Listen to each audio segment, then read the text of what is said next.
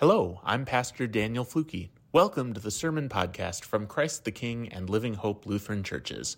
We are congregations of the Evangelical Lutheran Church in America, located in Port Washington and Saukville, Wisconsin.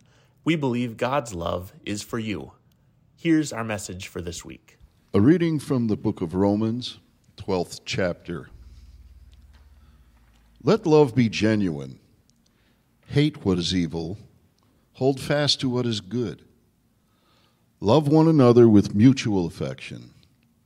Outdo one another in showing honor. Do not lag in zeal. Be ardent in spirit. Serve the Lord. Rejoice in hope. Be patient in suffering. Persevere in prayer. Contribute to the needs of the saints. Extend hospitality to strangers. Bless those who persecute you. Bless and do not curse them. Rejoice with those who rejoice. Weep with those who weep. Live in harmony with one another. Do not be haughty, but associate with the lowly. Do not claim to be wiser than you are. Do not repay anyone evil for evil, but take thought in what is noble in the sight of all. If it is possible, so far as it depends on you, live peaceably with all. Beloved, never avenge yourselves, but leave room for the wrath of God. For it is written, Vengeance is mine, I will repay, says the Lord. No, if your enemies are hungry, feed them. If they are thirsty, give them something to drink. For by doing this, you will heap burning coals on their heads. Do not be overcome by evil, but overcome evil with good. This is the word of the Lord. Thanks be to God. The Holy Gospel according to Matthew 16, verses 21 through 28. Glory, Glory to you, O Lord. From that time on, Jesus began to show his disciples that he must go to Jerusalem and undergo great suffering at the hands of the elders and the chief priests and scribes, and be killed, and on the third day be raised. And Peter took him aside and began to rebuke him, saying, God forbid it, Lord. This must never happen to you. But he turned and said to Peter, Get behind me, Satan. You are a stumbling block to me, for you are setting your mind not on divine things, but on human things. Then Jesus told his disciples, If any want to become my followers, let them deny themselves and take up their cross and follow me. For those who want to save their life will lose it, and those who lose their life for my sake will find it. For what will it profit them if they gain the whole world but forfeit their life? Or what will they give in return for their life? For the Son of Man is to come with his angels in the glory of his Father, and then he will repay everyone for what has been done. Truly, I tell you, there are some standing here who will not taste death before they see the Son of Man coming in his kingdom. The Gospel of our Lord. Praise, Praise to you, O Christ. Grace and peace to you from God our Father and our Lord Jesus Christ. Amen. Today's Gospel reading begins from that time on, which of course means we need to start by backing up a little bit and see from what time on. So, a few verses earlier, Jesus had asked his disciples what people were saying about him. And if you were here last week, you heard this reading. He was asking who the crowds thought he was. And the consensus, the disciples say, is that people saw him as John the Baptist back from the dead, or Elijah, or another one of those ancient prophets. Then Jesus asked them the more important question Who do you say that I am? Not what are other people saying, but who do you say that I am? And Peter is the one to speak up. And the world misunderstood Jesus, but Peter had the right answer. And he spoke his great confession of faith You are the Messiah, the Son of the living God. That is who Jesus is God's Son, our Lord, God living among us, the Savior, the Messiah. And Peter gets it. The Holy Spirit is on his side, flowing through him, giving him the right answers.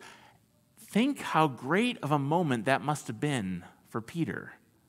maybe the proudest moment of his life, to get it.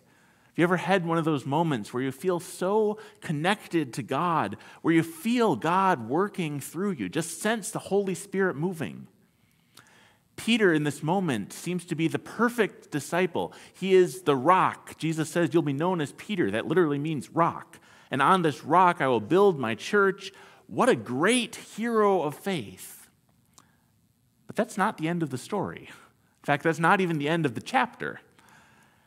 And with his identity out in the open, from that time on, our reading today says, Jesus takes his teaching to the next level and he starts talking about the cross. He starts talking about what is going to happen to him.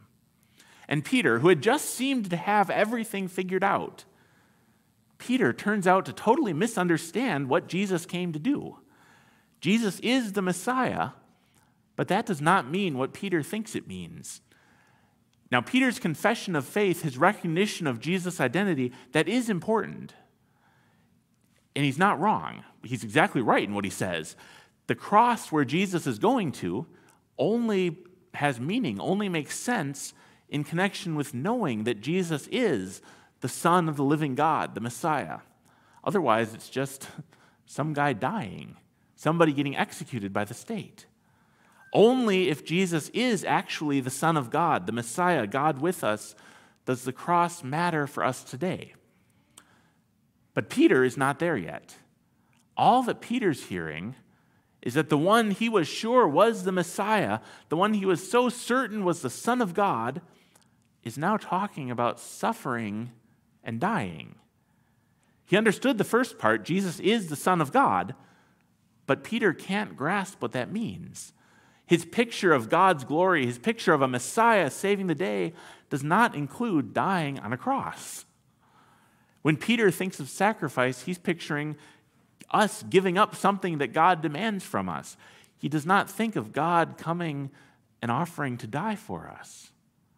He's looking for a Savior to defeat the evil powers of this world, to rescue him. He's not looking for someone that those evil powers can kill. And so Peter takes Jesus aside and begins to rebuke him. God forbid it, Lord. This must never happen to you. The rock turns into a stumbling block for God's mission. And it's easy, I think, for us sitting here to sit, shake our heads at Peter for not getting it. Shake our heads. How, how can you rebuke Jesus? If there's one thing that every Sunday school kid learns, it's Jesus died for our sins. We know this, it's obvious at this point. And we wonder how could Peter be so wrong about something so important, about the heart of our faith? And yet, how often do we do the same thing as Peter? How often do you and I try to fit Jesus into our own box, our own image of what a Messiah, what the Son of God ought to look like? We keep trying to understand Jesus as an earthly leader, a politician, or a warrior, rather than a suffering servant. We want Jesus to meet our expectations. We want to protect Jesus from the dirt, keep the church clean, keep our Lord somewhere safe, maybe off in the clouds shining somewhere, somewhere away from the muck of our lives. We want to jump to Jesus as heavenly king above all the junk of this world.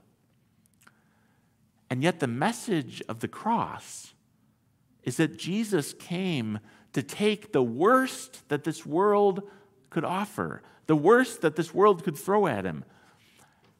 The central, unique claim of the Christian faith is that God, the Almighty, eternal, omnipotent creator of the world, God has entered into the world, into the messy world, into the mess of our lives. And that is good news. We don't need to protect Jesus. Jesus wants to come in to shine light into the darkest shadows of our lives. Peter tries to protect Jesus from himself. But Jesus' whole mission as the Messiah is to take the worst that humanity can dish out. Jesus, God with us, is not some professor teaching about God from an ivory tower or a politician jetting in to say how she's going to fix our problems and then leave again. No, Jesus is Emmanuel, God with us, the Word made flesh, dwelling among us. Jesus is the Good Shepherd who has come to live among the flock, to lay down his life for the sheep. So, what does it look like? What does it mean to follow a crucified leader? What does it look like to be a disciple of a God who's willing to enter into this messed up, broken world and undergo great suffering and be killed and then be raised? Jesus told his disciples, his followers, us, if any want to become my followers, let them deny themselves and take up their cross and follow me. For those who want to save their life will lose it, and those who lose their life for my sake will find it.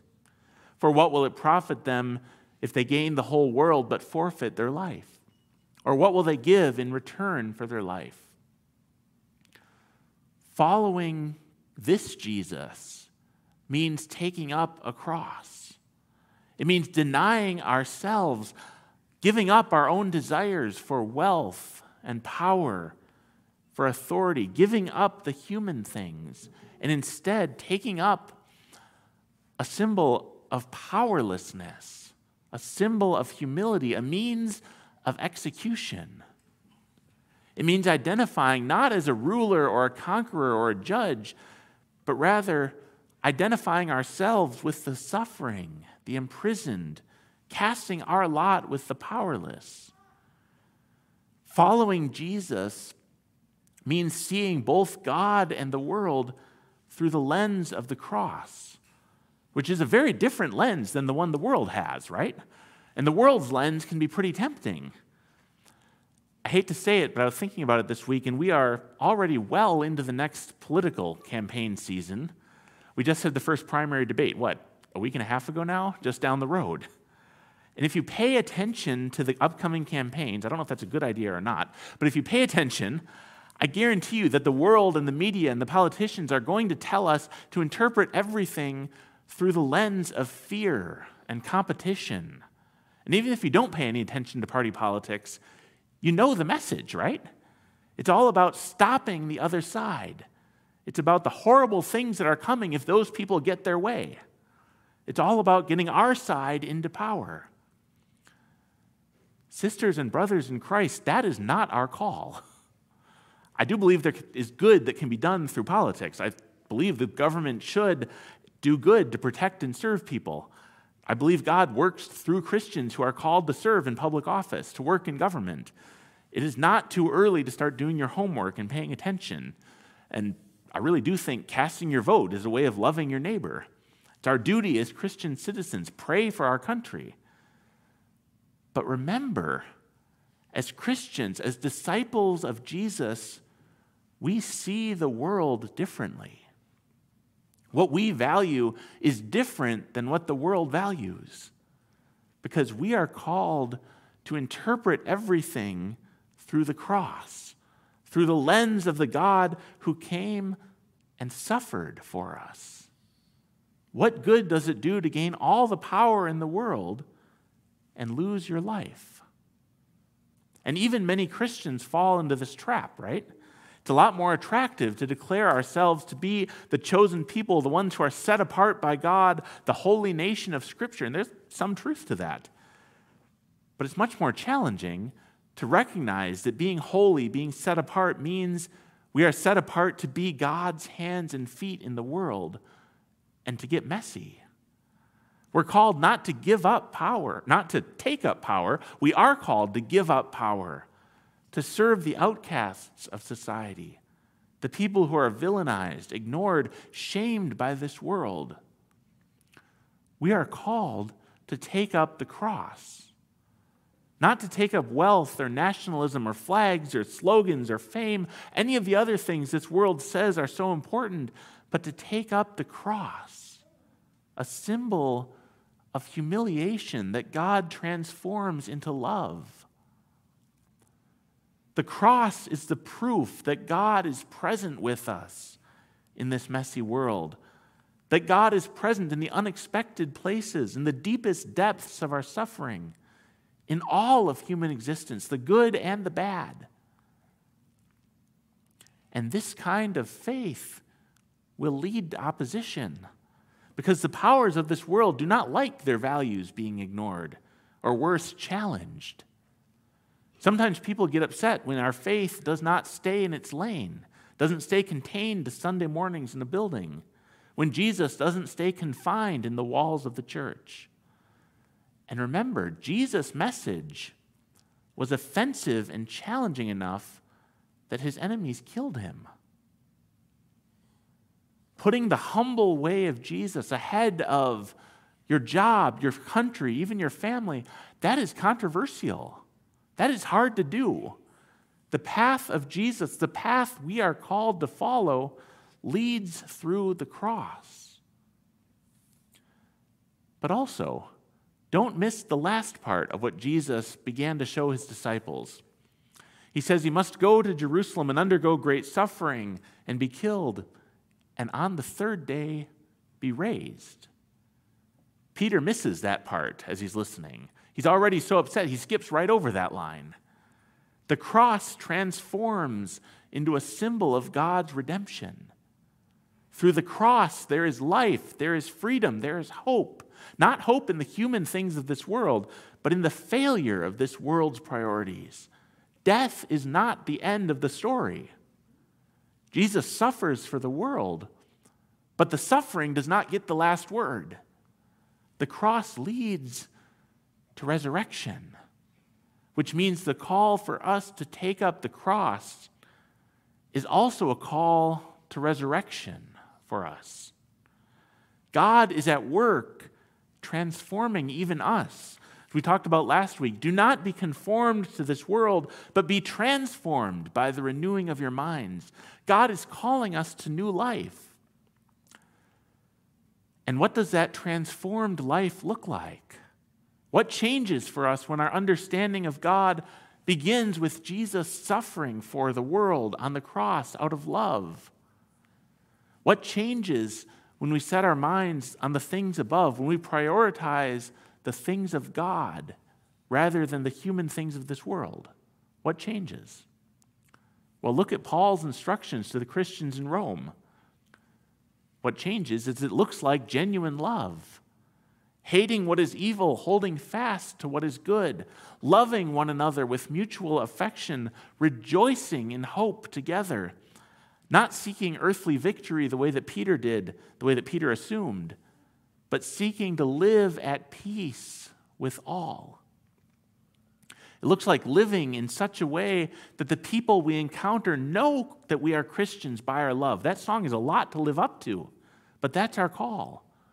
Supporting one another, feeding even our enemies, seeing them as people God loves, whoever them is for you.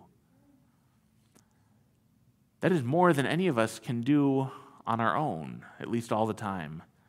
This list Paul gives us is aspirational. It's something to live up to, but with the Holy Spirit's help, because even the best Christian community falls apart. And we'll talk more next week about how God's faithful people so often fail to live up to who we're supposed to be. We ought to mourn with those who mourn and rejoice with those who rejoice. But we're human and we all have our own baggage as well. Sometimes we don't bear one another's burdens the way that we ought to. And yet, Jesus, Jesus continues to call us. The Holy Spirit continues to renew us. Let's pray. Heavenly Father, you call us to take up our cross and follow you. And yet, there is so much in this world that we are tempted to value more than you. By your Holy Spirit, give us faith to trust that the life you have for us is better than anything this world has to offer. Lord, help us to use our time in this world for good, to do your work. And God, thank you for the cross. Thank you for coming to dwell with us, to redeem us Thank you for your promise to be with us always. In Jesus' name we pray. Amen. Thank you for listening to today's sermon podcast. To learn more about the ministries of Living Hope and Christ the King, to ask for prayer, or to make a donation to support the work we are doing in Ozaukee County, you can visit our websites at livinghopesaukville.org or ctkport.org, or click the link in the show notes to find us online or on social media. May God bless you, and we hope you'll join us again soon.